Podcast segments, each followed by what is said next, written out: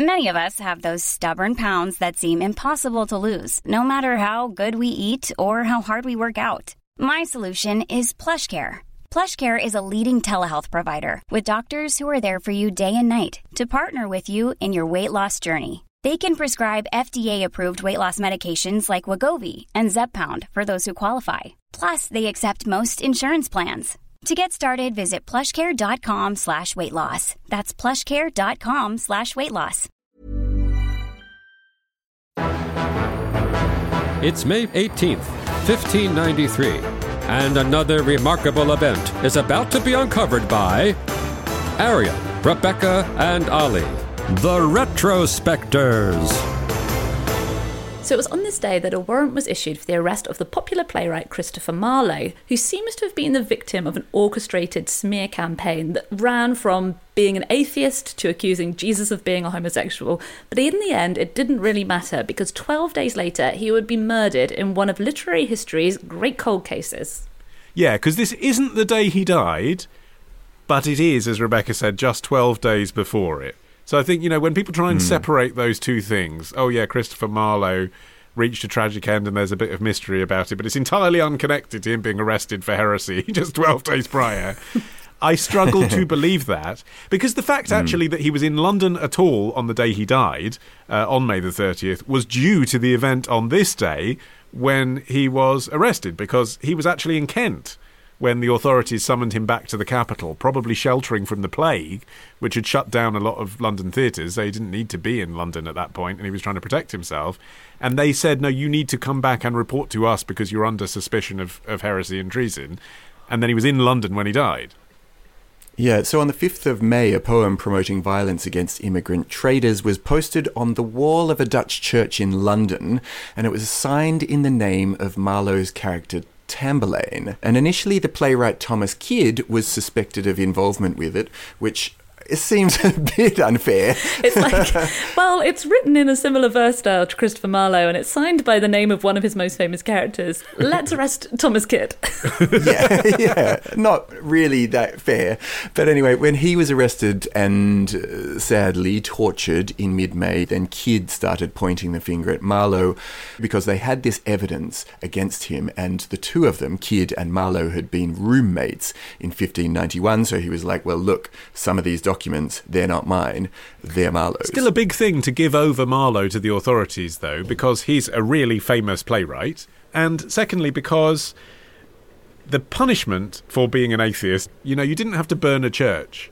You, you just had to be suspected of, as in this hmm. case, a bit of graffiti. According to law, you could be burnt at the stake. Uh, Yeah, and in fact, this piece of damning evidence that was found in Thomas Kyd's rooms, it wasn't an atheist tract or anything like that. It was a pamphlet about Arianism, which has nothing to do with Arion McNicoll. Consequently, comparatively boring compared to the pamphlet that's all about me. it's extremely boring because it's about it's about a theological point that just doesn't seem like it could arouse the passions. Basically, it was a school of thought that claimed that Jesus was not co-eternal and co-divine with God, but that he was begotten by God, so he hadn't always existed, and that that meant that he was also subordinate to God in terms of his divinity. But this was even discussing this was considered an hmm. explosive heresy. So Kyd was hmm. quick to say, as you mentioned, Arion, under some pretty heavy torture, that he claimed the document had come from Marlowe, that he was an atheist but also a blasphemer, that he was a traitor, that he was a moral reprobate. So he really didn't shut his mouth about how terrible Marlowe was, even when he'd been murdered.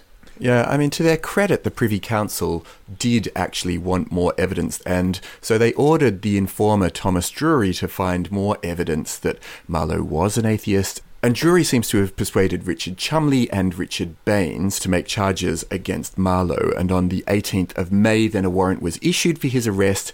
And that's what leads us to this day when the warrant is issued for Marlowe's arrest. But he was placed on bail, Which actually also facilitated his death, right? It's because he was on Yes. bail and he was still a free man that he was able to go to a tavern and get killed.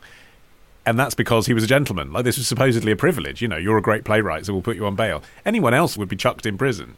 And the circumstances of his death for a long time were a mystery. And then the actual original coroner's report was discovered in 1925, which offers us the best look at what probably happened, although we can go into why that might not have been the most accurate report in the world. Anyway, according to the coroner's report, Christopher Marlowe had spent all day in a tavern in Deptford with Ingram Fraser, Nicholas Skeres, and Robert Poley. And then, when the, you know, as often happens when you've been on a long session in the pub, the bill arrived and an argument broke out between Marlowe and Fraser. Witnesses said the two exchanged divers malicious words, and then supposedly Marlowe grabbed Fraser's dagger and cut him on the head. Fraser then stabbed Marlowe above the right eye, supposedly killing him instantly. And in what smacks of a potential cover up, Marlowe was buried in an unmarked grave the exact same day as the inquest found that it was self defence, and Fraser was quickly released. And the tavern from then on split everybody's bills before handing it to them. they hadn't invented splitwise yet. It was a very dangerous time. Um, but although that sounds pretty straightforward, there's one vital fact missing, which is that Marlowe and his three companions were all known to have been spies. or all suspected to have been spies, and, and subsequently hmm. revealed very likely to have been spies. Yeah. So Marlowe had been born in Canterbury uh, in 1564, the exact same year as his great rival William Shakespeare, interestingly.